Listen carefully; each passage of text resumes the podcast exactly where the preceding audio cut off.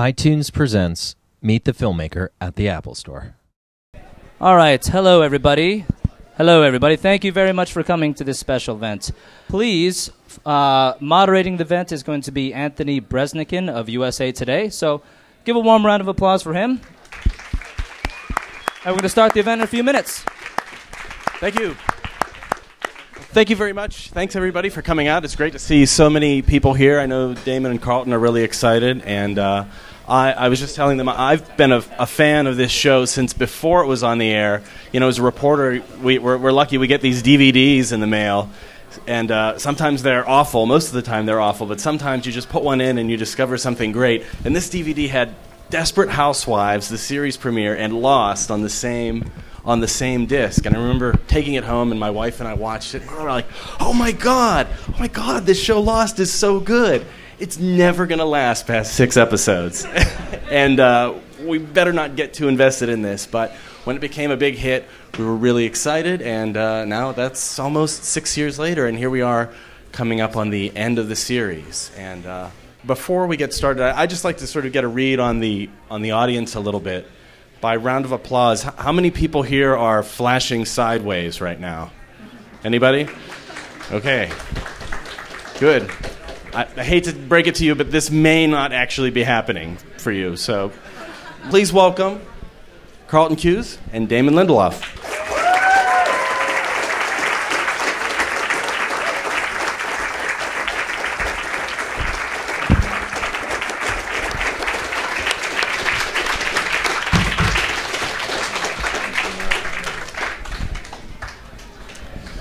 So uh, I'll ask some questions, and then uh, then we'll open it up to you guys. But is there anything you guys want to start with? Uh, you want to talk about the next week's episode since we saw sort of. Not not really too much. No, oh. I mean that's like about the only clip that you can see because uh, obviously it's Richard Alpert's story, and we've been very circumspect and haven't shown anything about what that's about. And but we're excited about it. I mean, we actually think it's one of the best episodes um, that we've done of the show, and it actually is kind of a supersized episode. It runs, I think, what like four minutes long or something like that. Yeah, it's a yeah. little longer than the average bear. You know, yeah. we, we're we're getting into the uh, the business of trying not to overhype or or make promises about what the answer quotient in an episode is going to be, like the ABC promo people, because you know it's like every answer you have ever had about the show.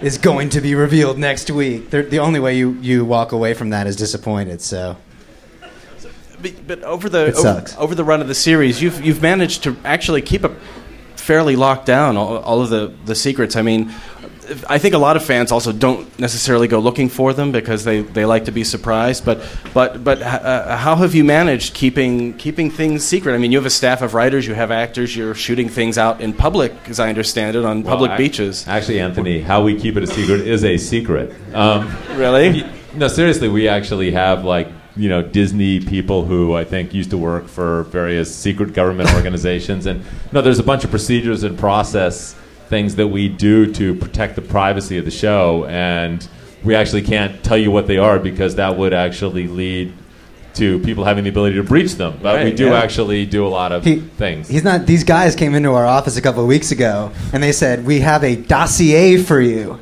And Damon I, thought he was being arrested. Yeah, actually, like, wow, dossier. This is definitely impressive. But there are, you know, clearly there are people out there who want to spoil the show, and uh, you know, we wouldn't be doing our job if we weren't trying to spoil them, spoiling it. Hmm. Um, well, this that's very mysterious. That's, uh, yeah, I mean, we do one thing which we do do, which we can disclose, is we write when we cast um, for actors, we write fake scenes. So, in other words, because the scenes get faxed all over town by basically the casting um, the casting director faxes them to mm-hmm. agencies for actors to come in and read. So it would be impossible to maintain the secrecy of a scene. So whenever we cast a role, we write a scene that is like the scene we want an actor to play in the show, but is not the scene itself. So there'll be, you know, there have been some crazy scenes that have taken place in like, you know, in, in military barracks and in, uh, you know, uh, modern hospitals and lawyers' offices and stuff that just the, the writers kind of go crazy. So they t- take the attitude and the sort of characteristics of the actor and write a new scene. Then we use that to cast the actor, and then when they actually get cast, we give them the real material. Fascinating. And you've actually shot some fake scenes too, right? I remember when the uh, when they were revealing who was in the coffin. I forget which is that episode. Was that season four? Uh, We, uh, the yeah, end of season the, four. At, at the end of every season, we're revealing somebody in a coffin. So, um, uh, but uh, yeah, in that case, it was the end of season four. You know, we had set up at the end of season three that Jack was mourning over this over this coffin. Who you know, who Jeremy Bentham's inside, and uh, you know, we knew that with the big reveal at the end of that season was going to be that it was um, Terry O'Quinn, Locke. So you know, we we we told Hawaii we wanted to shoot three separate endings. One with um, you know uh, Desmond, one with Sawyer, and one with Locke. So even the crew would be confused. The problem is we forgot to tell the Yeah, actors didn't that we were them. doing this. So Josh called us up and he's like, "Why the hell am I putting on a suit and getting in a coffin?" Are you trying to tell me something? Yeah. So we're like, "Oh no, dude, it's just a psych out." So, All right. but we um, forgot. we yeah. are not really dead. But uh, you know, um, we we are employing a variety of uh, of techniques um, to try to protect the show. Well, In fact, this person next to me is not actually It's Damon. not it's a look-alike. It's like the movie Dave. We actually found him in Georgia and have brought him here. The real Damon is actually in an undisclosed location. just like Saddam Hussein had all the doubles, so does Damon Lindelof. I really, uh, I was, I said, please compare me to Saddam Hussein in some way. Absolutely, that's all he asked for. Live, you know. How long is it going to take to get to that again? the answer is around eight minutes. So. Well, uh, now that you're reaching the end of this show, uh, uh, what's your feeling? I imagine it's partly relief, but also you must feel a little bit of sorrow to let this thing that you've lived with for so long uh, uh, sort of drift off and reach its end. You know, we're actually still so busy doing the show. We're actually still writing the finale right now. Um, so I think we're we're still too much in the middle of it. I think the time for self reflection will occur in a few weeks, or maybe in May when we're actually really because we have to finish the show for international delivery about I don't know ten days or something before it actually goes on the air, or eleven days, but which in television is actually a long time. And at that point, I think there'll will there'll be once it's done. I know there will be a very different, you know, reflective attitude about it. there um, this is uh, this is an apropos story for for this event, but basically, um, when JJ and I were writing the pilot in um, in March of uh, 2004, we were writing it in the Starbucks over attached to the uh, uh, bookstore over there, and he's he's like, I'm going to send you the file so we can work on it together. And I said, well, how, how are you going to do that? And he said, what, don't you have Wi-Fi? And I said, what, what are you talking about? And he said, let's walk over to the Apple store. so we walked into the store and we got, you know, a little Wi-Fi chip and we put it in my computer. And it's like, to think about the fact that I didn't even know what Wi-Fi was when Lost started, um, you know, is a very, very weird concept, but it's um, it's absolutely true. So, you know, now I was sitting over in that Starbucks this afternoon writing the finale, completely paranoid that somebody was going to look over my shoulder at all the at, at all the script notes, and the idea that we've written, you know, 118 hours of the show, you know, from then until now is pretty trippy. But it was the fake Damon. It was not the real. Correct. It's not the real It was one. the Yeah. Saddam These things that we me. can't talk about. Now, well, now that you're near the end, are there things that have been revealed finally to the audience that that you've been looking forward to actually being able to talk about? Because every artist, you know, I, I assume enjoys sort of the, the exploration of their work, and, and you've been sitting on some of these That plot guy points who for looks a long like time. Locke is the smoke monster. it's. I, we're saying it here. No, we, you know, we, we, we did not want to put ourselves in a position where we were basically waiting until the final episode of the series to be answering questions. I mean, that would not be. I mean, the fact that you learn that he's the smoke monster is cool, but you know, if we were just answering questions in the in the in the finale, we don't feel it would be emotionally satisfying. So we're trying to spread the answers out Yeah. through the course of the season, and it was weird. I, there was definitely a day. There was one night when um, were actually uh, when we were working on a scene in in, an, in the episode that's coming up actually on Tuesday night, and. Um, we were like, oh my gosh, we're actually in a mode now where we're actually taking these things that we've held so close to the vest for like five years, and we're actually explicating them. We're putting them in the scripts, and it was a very weird sensation when you hold secrets and then finally, Yeah. you know, you you share them. It was it was you know it took a little getting used to, and then and then over the course of a few episodes, we started doing more of that, and it was uh, it was actually kind of it was fun. I think you know, for us, we, these questions percolate to the top, and this question of what is the monster or what do the numbers mean. You know, we've wanted to basically take people and say, no, no, no. The question isn't what is the monster. The question is who is the monster, and the question isn't what do the numbers mean. It's what do the numbers correspond to. But the minute that you engage in that conversation, you start spoiling stuff. So you kind of have to just take the questions as they are, but you also have to accept that when you answer one question, there are two questions left in its wake, and people seem to fundamentally think that you know that. Uh, uh, we're we're gonna you can answer a question without asking two new questions, and we talk about this as sort of the Big Bang phenomenon of the show, which is you know physicists are now like okay the creation of the universe was the Big Bang, but then you can say yeah but what caused the Big Bang? What was before the Big Bang? And then they go yada yada yada, and then you go, but what caused that? So you know, the the in, in many ways, the show is is a snake eating its own tail. So we we've always been very honest about saying we're going to answer the questions to the best of our ability. We're going to answer the questions that are important to the characters on the show, but the show is really about the people, what happens to the people, why they came to the island, what's the purpose behind the crash, all that stuff that's what we're focused on, and, and, and the sort of more subtle nuances of, um, of, of every little detail in terms of who put the tattoo on the Dharma shark. Um, answer, um, Dr. Pierre Chang. We, you know, we, um, we will, we can't do it all. yeah. Know? Now, I know you've, you, have you have often said that there there has been a plan all along, um, but I, but you had to have maintained some flexibility over the over the course of the years. Uh, actors come and go, things change. There's a strike. You know, I don't know all of the different factors that could affect the show, but but but um, I remember seeing uh, a, the Lost panel at Comic Con before the show had premiered, and I can't remember who it was, but one of the questions from the audience, the audience that had just like watched the, the this the pilot episode was, well, what's the monster? And someone said, it's not a dinosaur. It, I can promise you that. It, I'm not going to tell you what the monster is, but it's not a dinosaur. But did you know at that point it's a smoke monster, and the smoke monster is this guy who lives in a foot on the beach.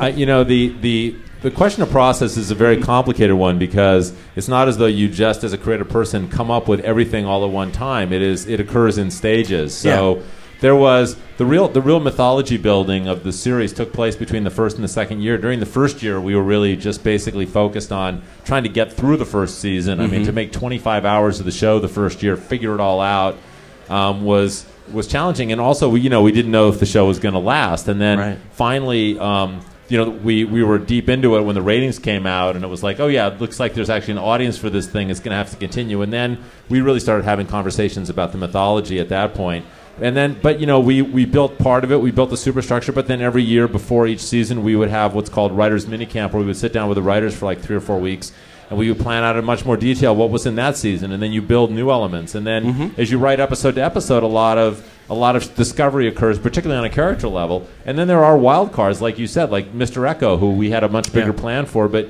he hated being in hawaii. He didn't like being on the show and it was like please write me out of the show. And so we we killed Mr. Eko sooner than we would have killed him because the actor just didn't enjoy the gig of being on the show. Right. But you were definitely going to kill him.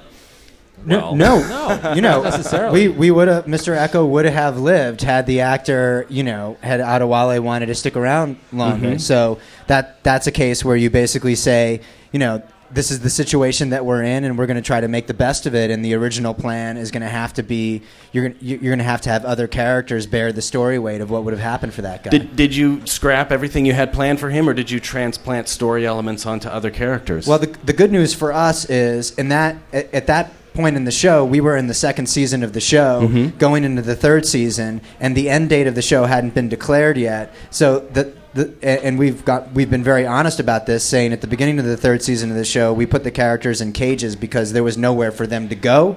There was nothing for them to move towards because we ourselves felt like we were trapped in cages until we were allowed to, you know, have an end date of the show. So, you know, if you if you take the metaphor of a relationship, it's sort of the equivalent of like sitting down on a first date with someone, and they're, you know, they say, "So, what religion do you want to raise our kids?" And you go like, I, I, "Let's try to get to a second date first. Right. But once you have a sense that you want to spend time together, you want to get married, then you can start to t- kind of talk about your plans. But at that point, we had a, we had an idea for Mr. Eko, what he was going to represent, which characters he was going to bounce off of, some of his you know flashback stories, and and, and what he was going to do on the show. But a lot of the stuff that Eko was going to do ended up getting played by Ben Linus because hmm. as as as Eko as Adewale was saying, I want to leave the show. Michael Emerson was popping in such a huge way, so we said let's put Ben in relationship with Locke as opposed to Eko in relationship with Locke and see where that takes us. But but the scenes became you know profoundly different. It wasn't like Right. Ben did his material. It was basically it created an opening to allow us to play scenes, and so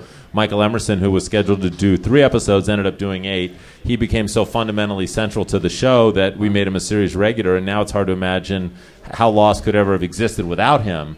You know, and it was basically he got there was real estate available for that guy, and he basically took it. I mean, he, you know, and actors can do that. You can an actor can come on the show, and they can be so incredible that they can win us over. And as writers, you watch that, and then you are engaged, and it's a very organic process. We're like, we want to write more for Michael Emerson. The moment he said, "Got any milk?" we were like. Dude, we gotta we gotta put more. We gotta do more with this. and guy I could really go for a glass of milk right now. and we drank a lot of milk.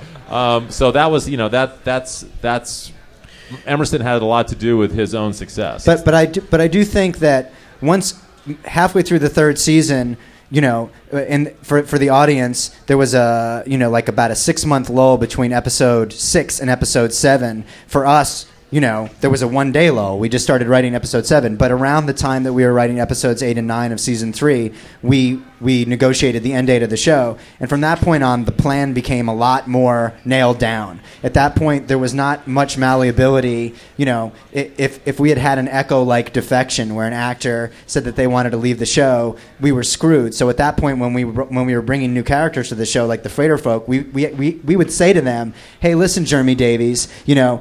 You're coming onto the show. This is exactly what we have planned for Daniel Faraday. This is how long you need to be on the show, and you need to commit to this. And if you want to leave Hawaii, we're going to have a problem. So, you know, up up until that point, we had a little little more wiggle room. But once we had the end date and we knew exactly what we were working towards, much less. That sounds pretty menacing, Saddam Hussein. Like, I could see. You're not going anywhere. You're staying on this island.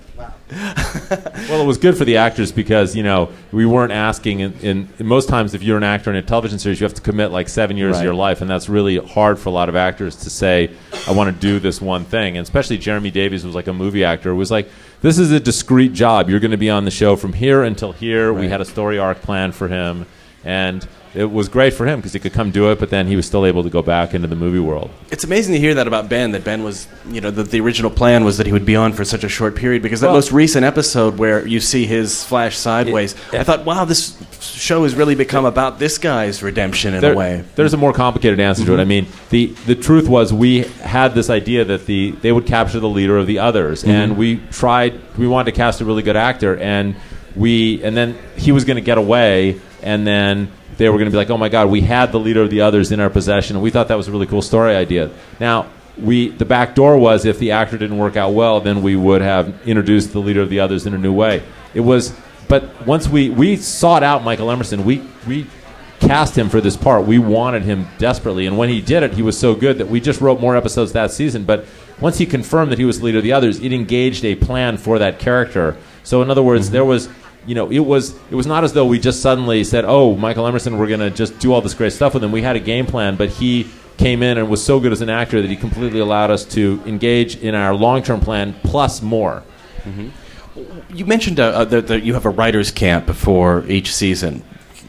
What what goes on there? I mean, do you do you When you go to an Yeah, do you, when you say writers camp, it does feel like we have the tires set up and you've got. Are you doing, cra- are you doing know, crafts? You know, No, well, you know, it's you know, we, we basically sit uh, we, at the completion of, for example, last year at the end of season five, uh, we wrote the finale. the The writers took a week off to decompress. Carlton and I stayed and continued, you know, doing the last minute changes to the script and also editing the shows. And then we all reconvened, and then we would spend like three hours a day basically talking about season six. And and clearly every year that this goes on, you're building more and more towards what you know you're going to do. So it just becomes about kind of nailing down the story. Are we sure we want to do this? It- you know, how much? Uh, you know, we have to make this deal with Mark Pellegrino. So how many episodes exactly is Jacob going to be in? That sort. Of, so you so you're really getting into the specifics of. Um, of what your plan is. And that also you know is an opportunity for you know to kind of try out new ideas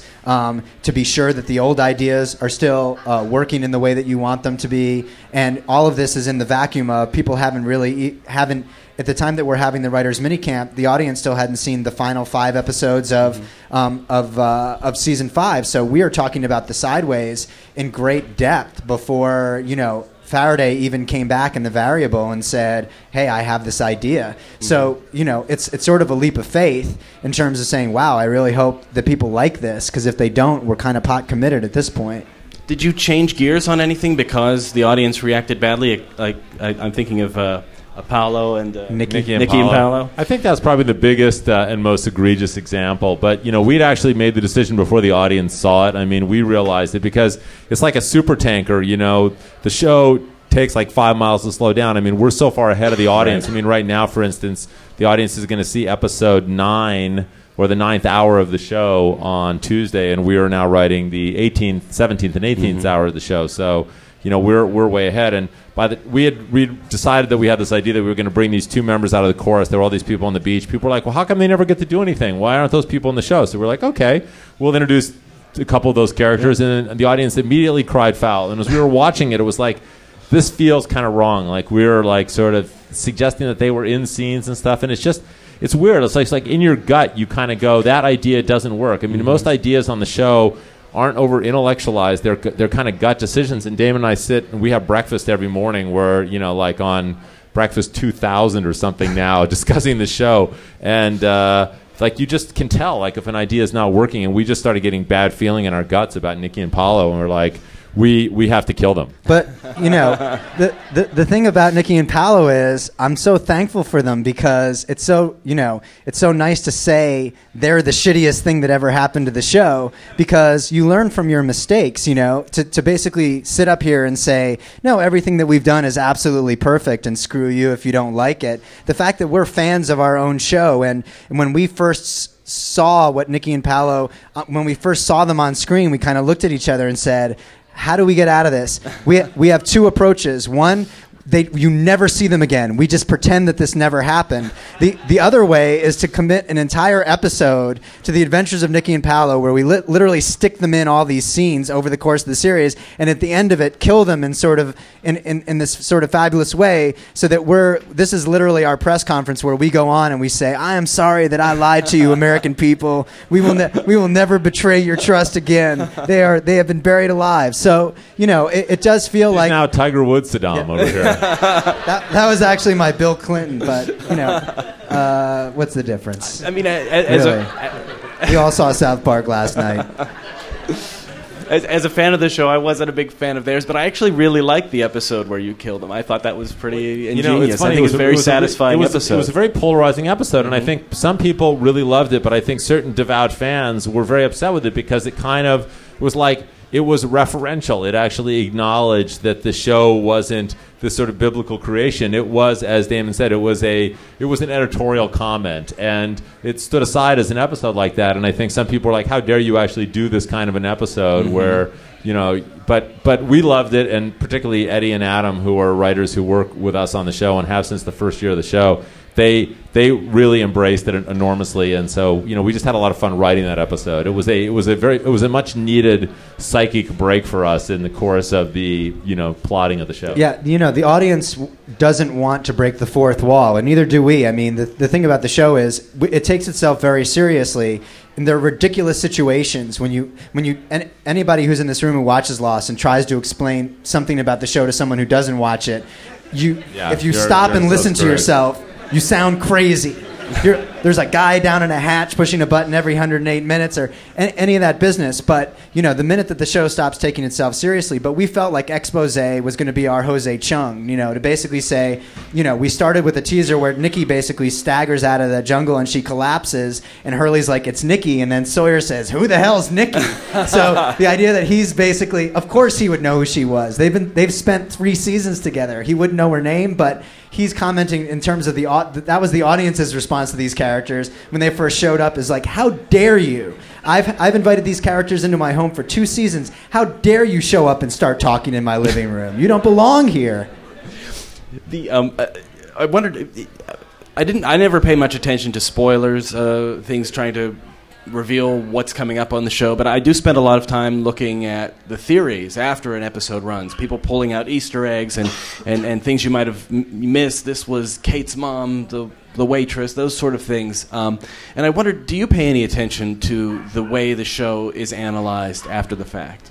Um, you know, I think that our one pervading comment is is that you know we, we we wish we were half as smart as people ascribe us. You know, in terms of theorizing about the show. I mean, you know, Doc Jensen in, in Entertainment Weekly, particularly, is someone who is really activated by the show and reads an enormous amount into it. And uh, you know, we we love Jeff Jensen, but you know, we we we're, we're just not that smart, Jeff. Like we don't have, you know, we we try to tell a good story, and I think that the truth about good storytelling is is that it has you the, the resonant frequency rises the better job you do with mm-hmm. your storytelling, and it allows people to, you know, kind of derive meaning from it on different levels, and that's the best we can do is to kind of try to do our best job at telling stories, and then that gives the audience an opportunity to find their own interpretation. And this is this is kind of like you know we we feel in some ways like we were misrepresented about you know our intent at the end of the show. I mean, we we want to just have there be a period of time when we're not going to comment on the finale so that people can have a chance to live with it and theorize and digest it and do the things that they do that we felt it was unfair for us to come out and say no we meant this and we this means that and this means that i mean but we're not Well, that's we're what not David going Chase did with The Sopranos. Is he didn't Yeah. comment on that cut to black, and that was that. Right. I mean, and to some degree, we want the audience to have the ability to own that. I mean, but we're not, you know, we're not disappearing into the ether. We're not going J.D. Salinger. We're still, you know, going to be out and working and doing stuff. But for some period of time, we do want the audience to have a chance to just do exactly that. To have a chance to kind of derive their own experience from the finale. What, what's your encounter been like with sort of well-known fans of the show? I know like Stephen King is a big fan of the show, and and uh, and I know like you know professors of philosophy are fascinated by all the names that you give the characters. I mean, wh- wh- who are some of the higher profile people you've encountered who who maybe are artists or creative people themselves, uh, and, and and and how has their appreciation for the show influenced you? You know, uh, for me, you know, it it. It, it doesn't matter if someone is a quote unquote celebrity or if they're just someone who shows up to one of these mm-hmm. events and they're fans. They're they're completely indistinguishable. There you know there are guys like Jimmy Kimmel who's actually like had Carlton and I on the show as guests because you know and we're, I'm like we're backstage at Jimmy Kimmel wearing suits and they're like ladies and gentlemen, Lost creators, Carlton Cuse and him. I'm like what the fuck am I doing on a talk show? like this is crazy. So that that kind of a thing is cool. And he's like asking us all these questions about Lost on the Jimmy Kimmel show, and the audience is just looking at us like we have no idea what these guys are talking about. Where's Justin Timberlake? And you know, and but it, it, it's it's obviously you know really nice. For me, it's like guys sort of like in the geek you know in the geek community who are like fanboys like you know comic book fans guys like John Hodgman you know who who uh, obviously plays the PC in the in the Apple commercials. I met him at the TED conference and we now have gotten together a couple times and we talk about Star Trek and Dune and Lost and all these things. And you know th- that to me is like you know is is heaven. And and and I said to my wife like I I'm having dinner with John Hodgman. And she's like "W- w- is that supposed who? You know so That, that said, we did meet Stephen King, which was an unbelievable experience because he is a huge influence on both of us. And in fact, The stand, you- the, stand has kind of uh, the template for for Lost with all the different characters coming together. Absolutely, yeah, because you know, really, there wasn't another TV show like Lost, so we were looking around for what was the closest model to something that that would work for us as sort of a paradigm when we were first kind of kind of constructing this series, and The Stand was it. I mean, it was a high concept premise, but it, but it sustained a thousand pages because of the depth of the character storytelling. So we got to go to Bangor, Maine, mm-hmm. and we actually went to a horror movie with Stephen King, which What was, was it? awesome. It was The, The Descent. Descent. Oh, yeah, and like the it was and it was awesome because he's like he talks back to the screen. He's like, "Don't go down there. Don't go down there." I was like, "Oh, "This is awesome." It's called the descent. They're going down there. and like you know, and like this, there's this wicked scene where someone's leg gets horribly broken. He's like, "Oh, that's what my leg looked like when I got hit with that van." It was like, it was like, wow, this can this really be happening to us? It was so cool. By the way, not a spoiler. Just a, there's a cool stand homage in the um, in the episode on this this Tuesday night. So if you're King fans or Stand fans, check look for that.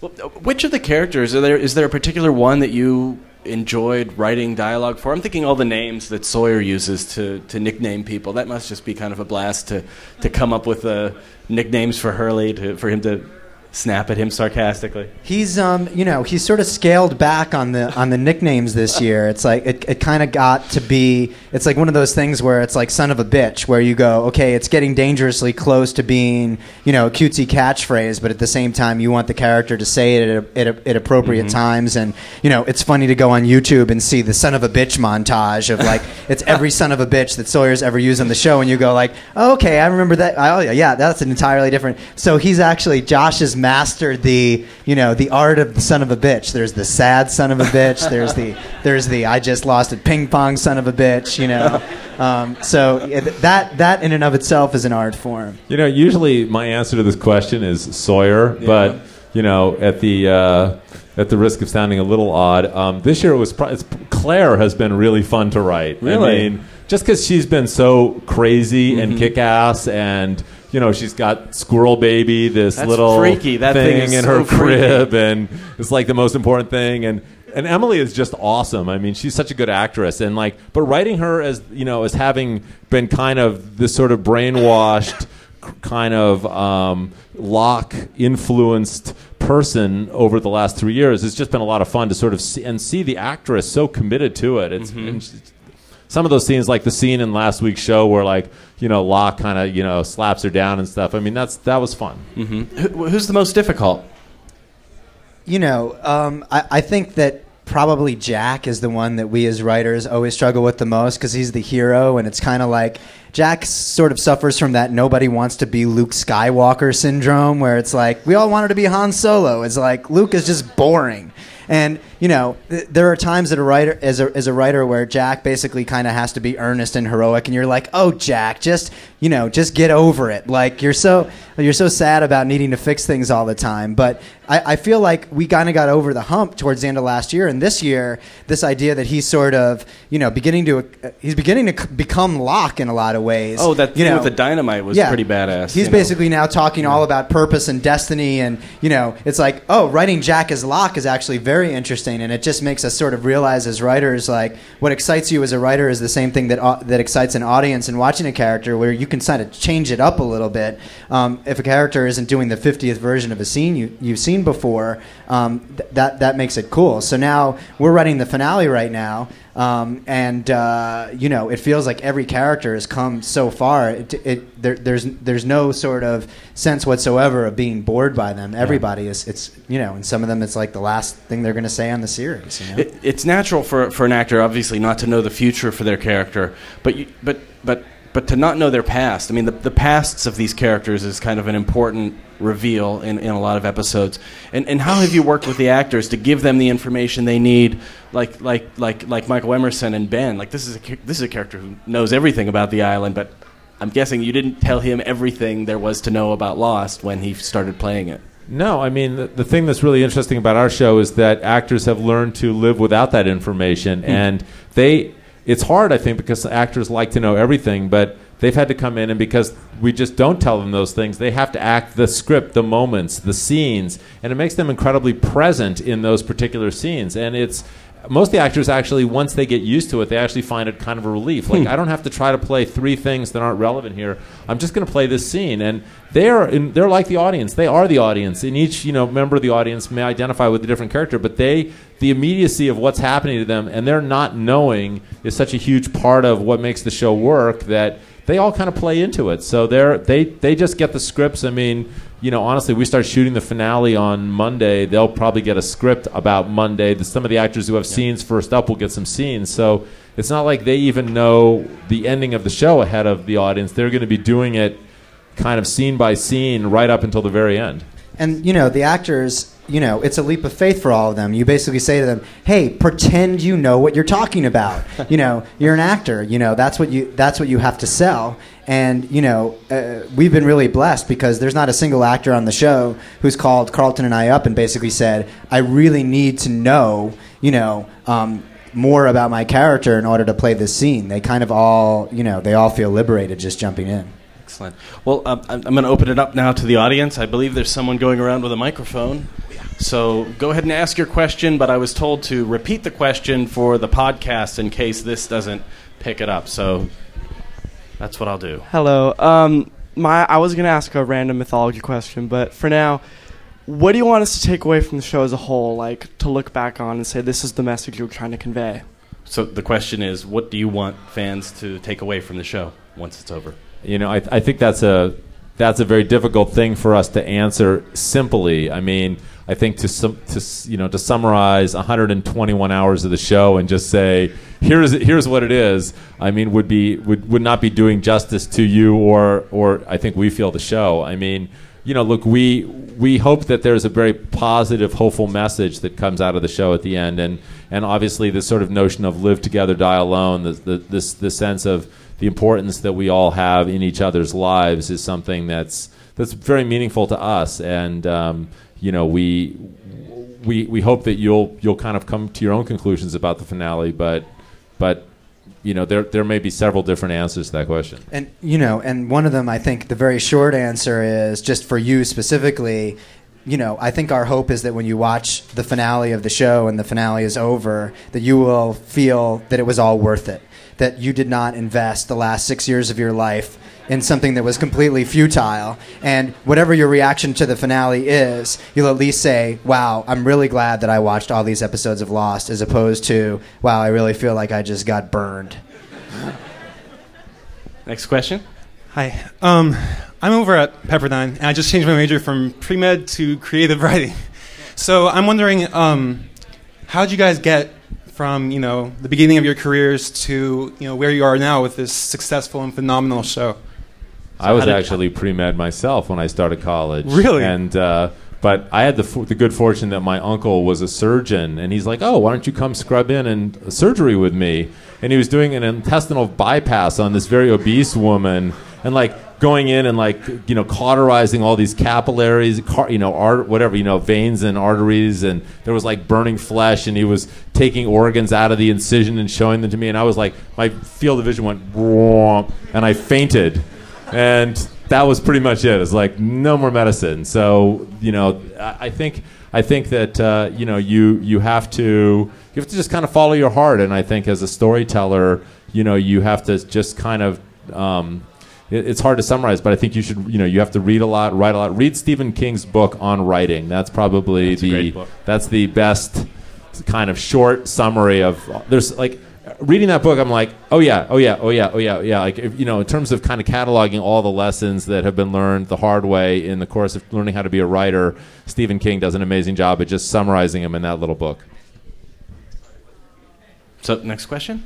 Hey, how's it going? Uh, hey, uh, I was just wondering from a writing perspective. Um, I know you guys are working on the finale now, so how how do you sort of weigh the difference between doing something that's fulfilling for you as a writer versus you have these legions of fans that are just they have put the show on such a high pedestal and they have such expectations for what to come out of it. And, and every week you know you look online and you see oh they didn't answer any questions this week. Why you know it's and so i guess how do you justify that gap between writing what you feel is appropriate and and at the same time you know pleasing the masses you know, um, I, I, I'm the one who, you know, somehow needs to find that validation on the net sometimes. And, you know, and Carlton is actually always trying to talk me out of looking because if you fundamentally accept, if you're a writer, you're sensitive. And if you're sensitive, if you read 10 comments about your show and nine of them say that was the greatest episode I've ever seen, and one of them says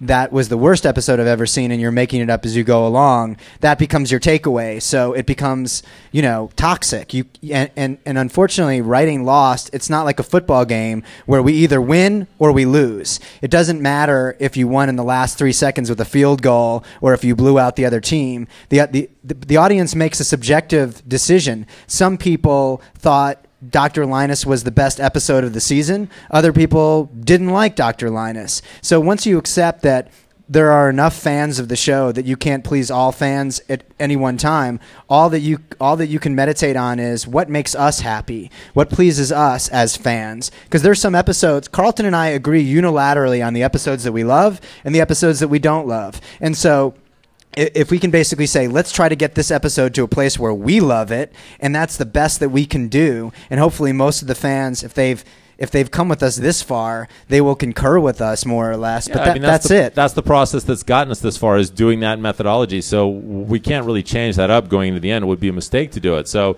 if you've if you've enjoyed our vision of what makes us, you know, engaged as storytellers, then that's what your experience is going to be all the way through the finale. We're just going to do the same thing. It would just give you our the story that we really wanted to tell.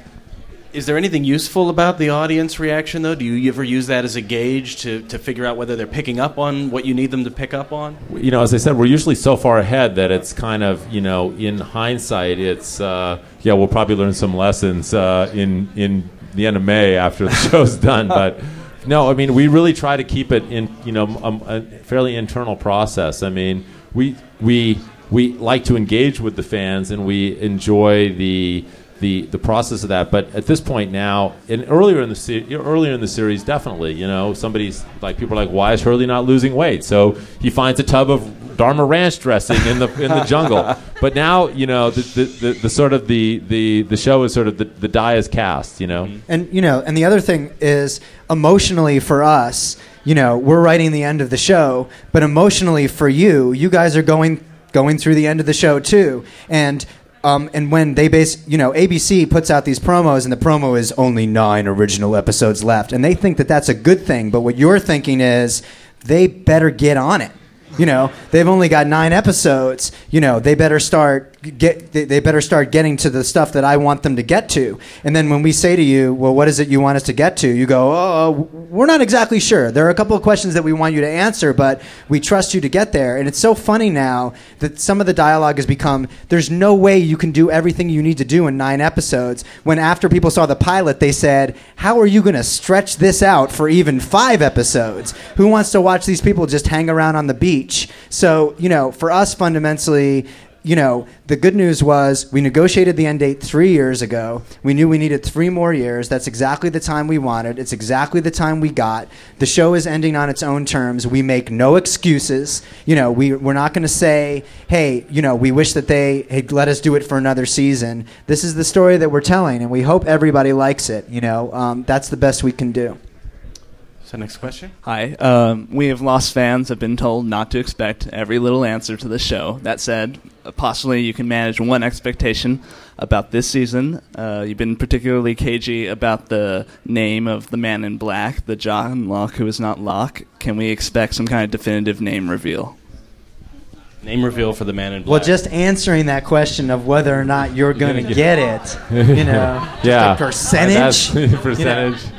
Yeah, I mean, we, we don't really want to answer that. I mean, appreciate it. If you want to take another shot at something else, uh, you're okay. All right. These guys have had a lot of practice not answering people's questions over the years. So, All right. So I guess the gentleman, Question? the gentleman behind you now has the microphone. Um, yeah. Well, first, Damon, do you really want people to respond to your last tweet? Yes, if uh, you know, I uh, he's referring to the fact that I tweeted that we were going to be appearing at the um, at the Apple Store, and if you wanted to. Uh, to, to express your disdain for the sideways, we, we were we were happy to defend them. So if uh, if that's what you're here to do, No, no. disdain uh, away. Um, well, my real question is, how much are you guys willing to be open to after the show is over, and would you ever consider releasing the so-called like Greg Nations' Bible?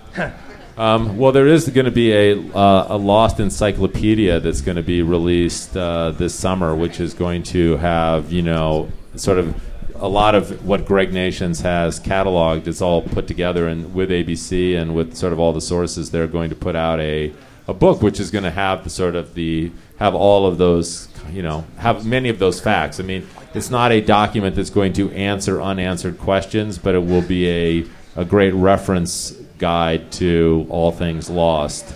Um, you know, we we uh, you know we are, and, and that that's kind of a first step. I mean, you know, we're trying to find that balance between allowing people to kind of have their own interpretation of the show, and and you know, we appreciate our you know position as as as the showrunners and and the creators of this world, and you know, we we we like our interaction with the fans, but we also we don't want to be again sort of in a position of having to tell people definitively this is what you must think about our show. I uh, I uh, I was in Paris with um, with my wife last year, and actually ran into Carlton and his wife and kids the, in the same museum. And you can walk around the museum and you get these headsets. And if there's a piece of art, it says like number 17, and you program into your little thing number 17, and then you know the, the narrator basically says, "Here's you know he, th- this is a work by Vincent Van Gogh. Here's when he painted it. Here's what." What it's about. Here's what inspired him, and you're like, okay, that's cool. But if you walk around without the headset, you just look at it and you say, this evokes a feeling in me.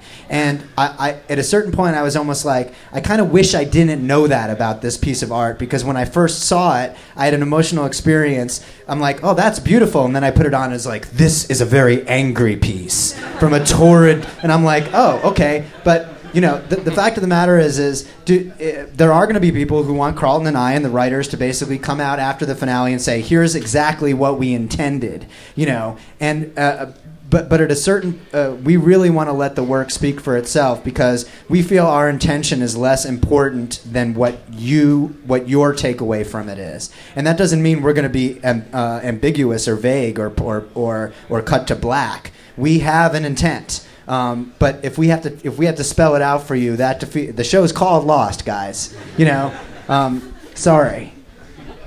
So next question.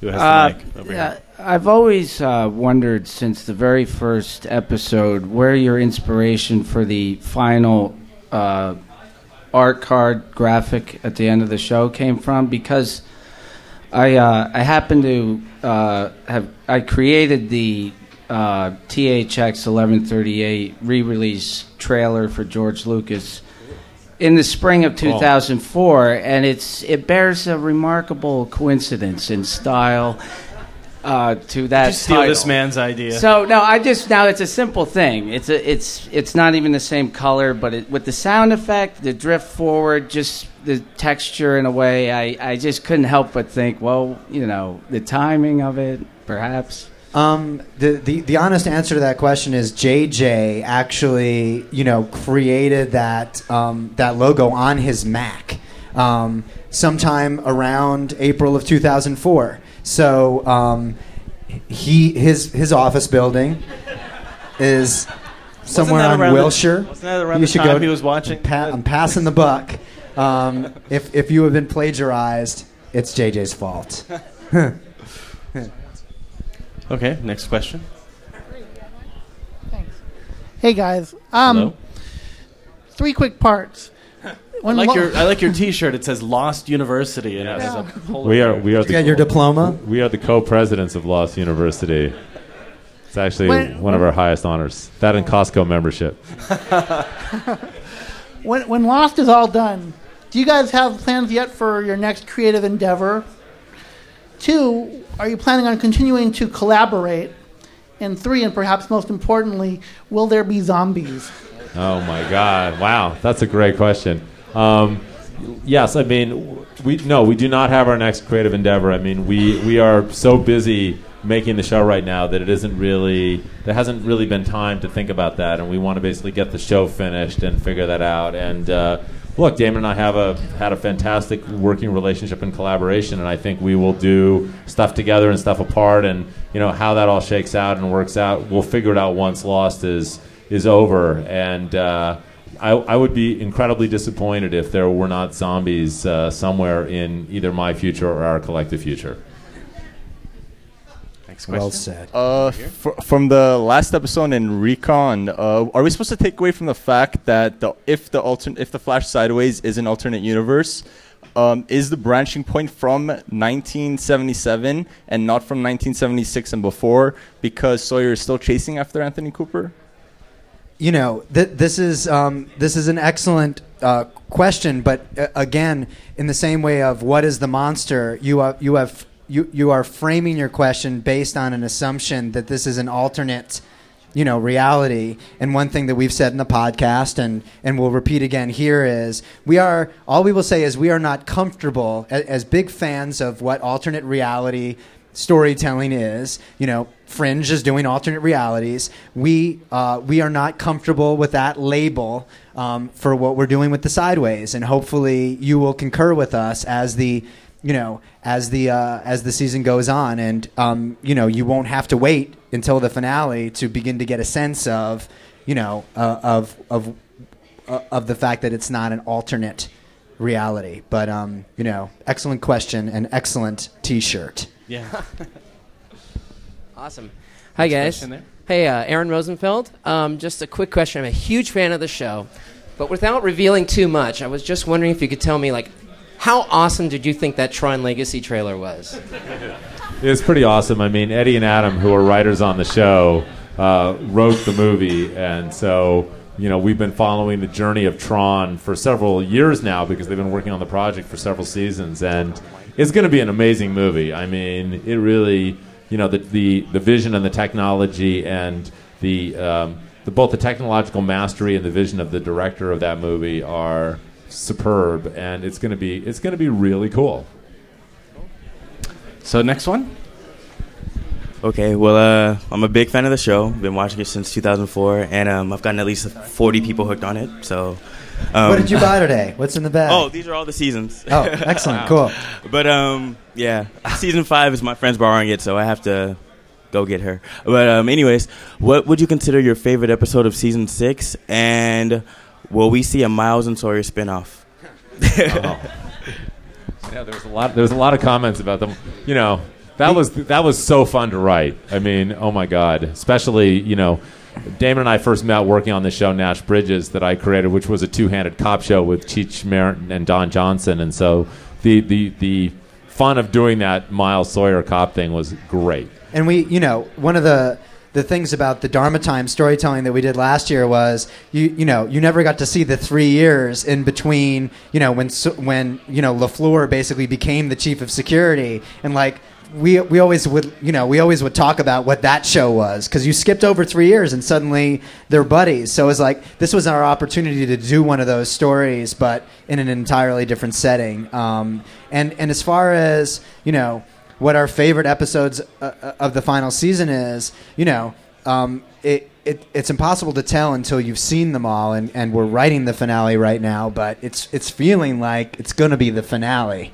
Um, you know, my uh, it's uh, it's an incredibly emotional experience um, writing it. So we hope some of that transfers to you guys. The finale, um, you mentioned that this upcoming episode is a slightly longer episode. I assume it's going to be a two-hour finale. I mean, two two-hour finale, yeah. Yeah. Um, next question. Two more. Hey, big fans of the show. So ultimately, at the end of each season, you have a code word for the final oh shit moment or scene, the holler, the donkey wheel. Do you have a code word for the final season, for the last scene, or for the last moment? Can you tell us what it is? Does it not behoove like the end of a, a series, or can you give us any info on that? We we actually um, we actually don't have one this year. I mean, it's it's uh, it's I, I, I think part in part because the the finale itself feels um, I don't know larger than than the finale feels like it's you'd have to codename the whole finale sort of you know not that it's all just some big revelation but it, it doesn't I don't know it just it had it didn't it didn't really lend itself somehow this year to finding it Yeah, you know, those scenes have always been very specific. So, you know, the bagel was, you know, Walt's abduction, and the snake in the mailbox was the, the reveal that Kate and Jack were actually in the future. But as Carlton says, there's no single scene that happens in the finale or the last scene in the finale that we're basically like, oh, this is the one that we have to keep absolutely secret, where everything that you thought changes in an instant. And it almost felt like, you know, um, to, we, we started talking about like, well, let's force it, you know, because someone's going to ask us this, and you know, and it just, you know, it felt like After it was like a a day of talking about Jewish bread products, and we were not breaking the finale, we're like, this must stop. Yes, the black and white cookie would have been a good one. So, last uh, audience question. Hi, I just wanted to know, as writers of the show, like what was the method methodology you used, like to assign which numbers to which characters? Like, did you draw them out of a hat?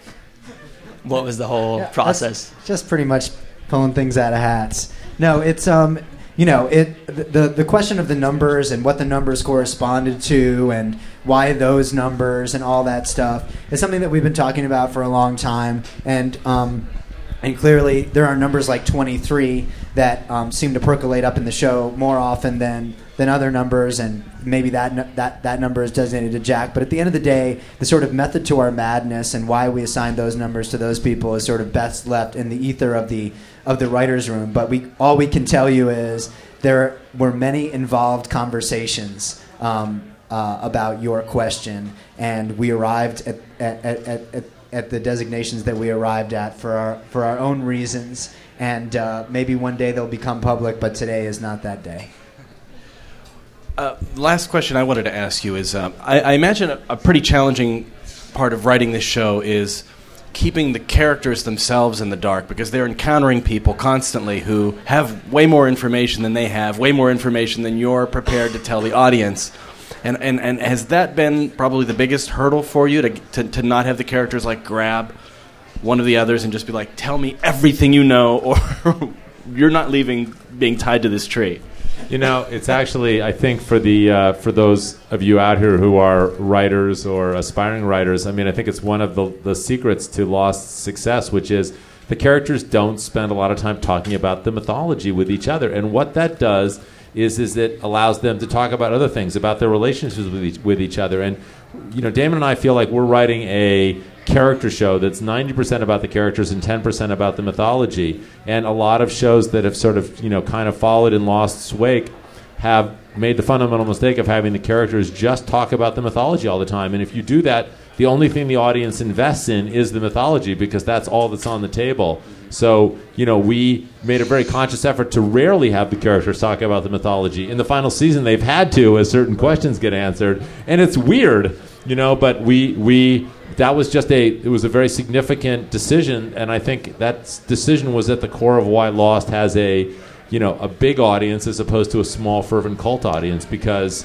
we we kept it focused on the characters and let the mythology just be the frosting but not the cake itself. And you know, and and in, in addition to that, um, one of the things that we've always thought was cool, and we feel is similar to to life itself, is that you assume somebody has all the answers that you care about, but the more that you talk to them, the more you realize that they were bullshitting.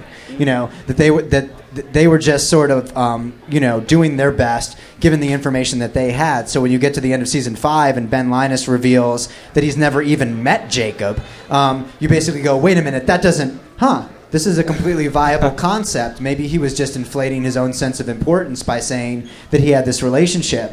And now you're starting to realize that Jacob kept a lot of people in the dark on the island in terms of what the island's true purpose was. He just gave out a little bit of information um, to, to, to, to people in order to get them to do what it is that he wanted to do. And as a result, the less information the characters have, the more they have to come up with what to do by themselves. The cool thing about Lost is it's not like a cop show or a lawyer show, or a doctor show, where every episode starts with your lieutenant walking into your bullpen and saying, "Here's what you got to do, detectives." You know, every episode of Lost starts with our characters sitting around figuring out how they're going to entertain you for 42 minutes, and you know that forces the characters to act sort of spontaneously on, on very little information. It makes them make mistakes and all these things. But most importantly, as an audience, you guys can identify with the characters because they know almost as little as you do.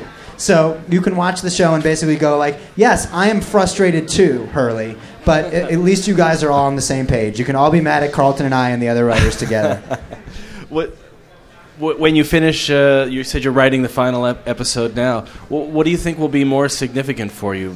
Fin- you know, putting the punctuation at the end of that script, or actually shooting it, or watching it be broadcast? I, I think probably the, the the culminating moment for us will be when we finish editing the finale and we Uh-huh. lock it. You know, um, I remember actually how profound it was when we saw like Charlie's death scene. I mean, we wrote it, and then we went into the editing room. I mean, we knew what was going to happen. and We watched the first cut of that. We watched Charlie down. We're like, we are such bastards, you know. and the emotional, I think that'll that'll really conclude our work. Yeah, there'll be sound mixing and scoring and things, but really as storytellers the, the vast majority of our work will will end when that final uh, when that final show is locked, and I think that'll be the moment of real, you know, prof- profundity as we realize that you know our story is is over. Well, thank you so much, guys. Please give a, a round of applause for Thanks, guys. Carlton Cuse and Damon Lindelof's doppelganger.